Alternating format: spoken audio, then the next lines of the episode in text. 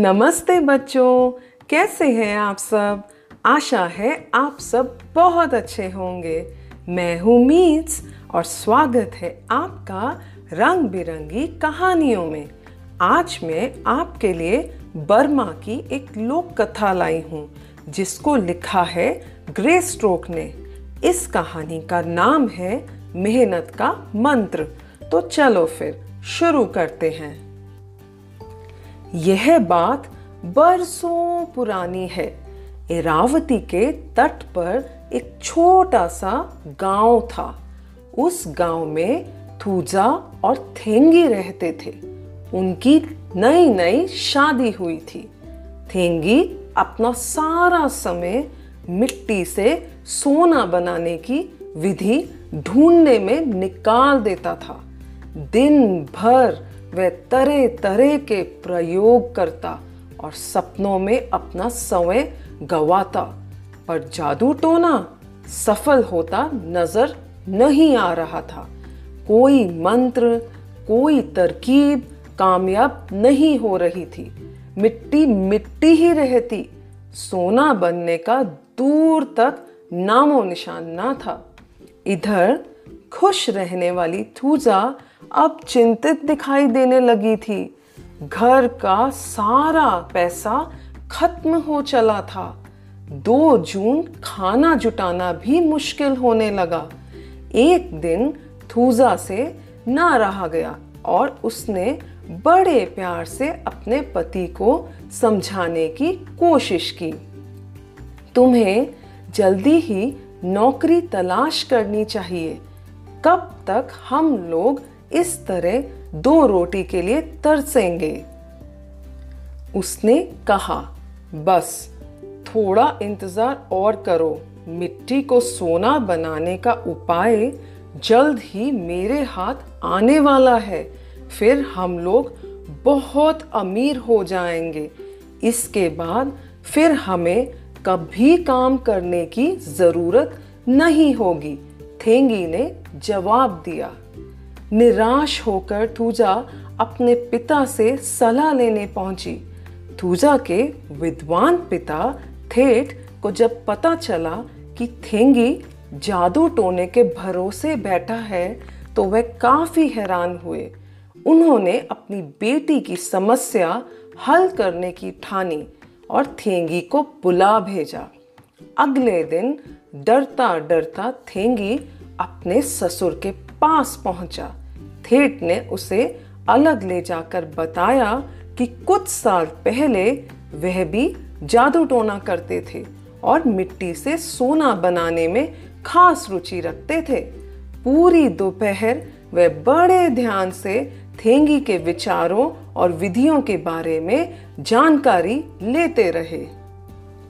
सुनते सुनते उनके चेहरे पर अचानक एक चमक सी आ गई और उन्होंने थेंगी से कहा, तुम बिल्कुल सही रास्ते पर हो। सफलता के बहुत करीब हो। बस तुम्हें एक किलो सफ़ेद चूर्ण की ज़रूरत है। यह चूर्ण केले के पत्तों पर मिलता है। इस चूर्ण में ऐसी जादुई शक्ति है जो मिट्टी को सोना बना देती है। बूढ़ा होने के कारण मैं तो ये काम कर नहीं सकता, पर तुम ज़रूर कर सकते हो। क्या तुम में एक किलो जादुई चूर्ण इकट्ठा करने की क्षमता है? एक बार तो थेंगी उलझन में पड़ गया। एक किलो चूर्ण इकट्ठा करने का मतलब था, उसे हज़ारों केले के पेड़ बोने पड़ेंगे। जब पेड़ बड़े हो जाएँगे, तब उनके पत्तों से चूर्ण इकट्ठा करना पड़ेगा। कड़ी मेहनत और कई साल के परिश्रम के बाद ही कुछ हाथ लगेगा। पर यह सोचकर कि उसके बाद वह बहुत माला माल हो जाएगा। उसमें जोश आ गया। थेट के सामने उसने हामी भर दी।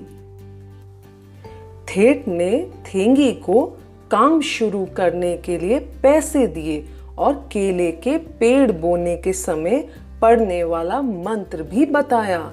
अगले ही दिन से थेंगी जी जान से काम में जुट गया।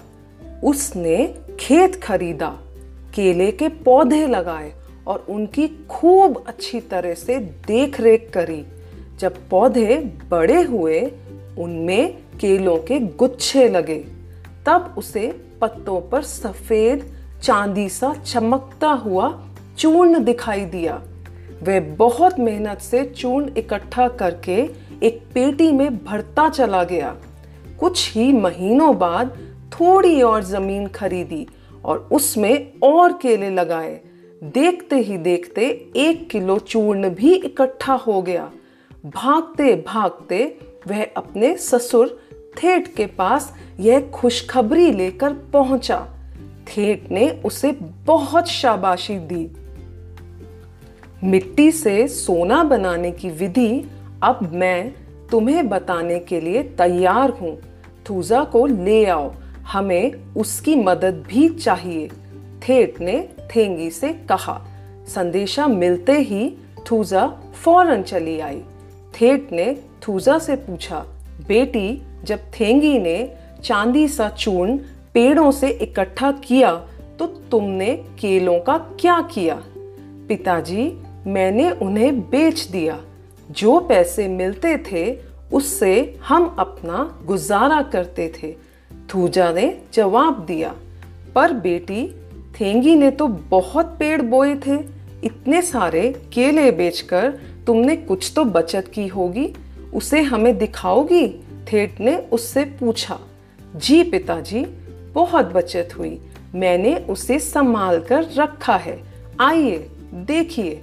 यह कहते हुए थूजा दोनों को घर ले गई और कई सारी थैलियाँ निकाली। थेट ने एक थैली खोली, झाँक कर देखा और मुस्कुराते हुए उसे मेज पर उड़ेल दिया। सोने की मोहरें मेज पर बिखर गईं। सारी थैलियाँ उलटने पर सोने का एक बड़ा सा ढेर बन गया। फिर थेट बाहर गया और उसने खेत से एक मुट्ठी भर मिट्टी लाकर सोने के ढेर के पास डाल दी। थेंगी, देखो बेटा, तुमने मिट्टी से सोना बना दिया। थेट के यह कहते ही थेंगी की आँखें खुल गईं। उसे समझ में आ गया कि मेहनत ही इंसान को सब कुछ दे सकती है। कोई मंत्र और जादू टोने की आवश्यकता नहीं है। उसके बाद थेंगी ने केलों के पत्तों पर पड़े हुए चूर्ण को तो इकट्ठा करना बंद कर दिया, पर अपने खेतों की देखरेख में कोई कमी नहीं की। पति पत्नी मेहनत करके खुशी खुशी अपनी गुजर बसर करते रहे। थेट की सीख और आशीर्वाद के सहारे उनकी बाकी ज़िंदगी हँसते खेलते बीती। तो बच्चों यह थी कहानी मेहनत की, जिससे हमें ये सीख मिलती है कि मेहनत करने से हमें उसका अच्छा और मीठा फल ज़रूर मिलता है। उम्मीद करती हूँ आप सबको ये कहानी बहुत पसंद आई होगी। अगली बार मैं फिर से एक और रंग बिरंगी कहानी के साथ आऊँगी। तब तक के लिए आप सब अपना ध्यान रखिए। Bye bye.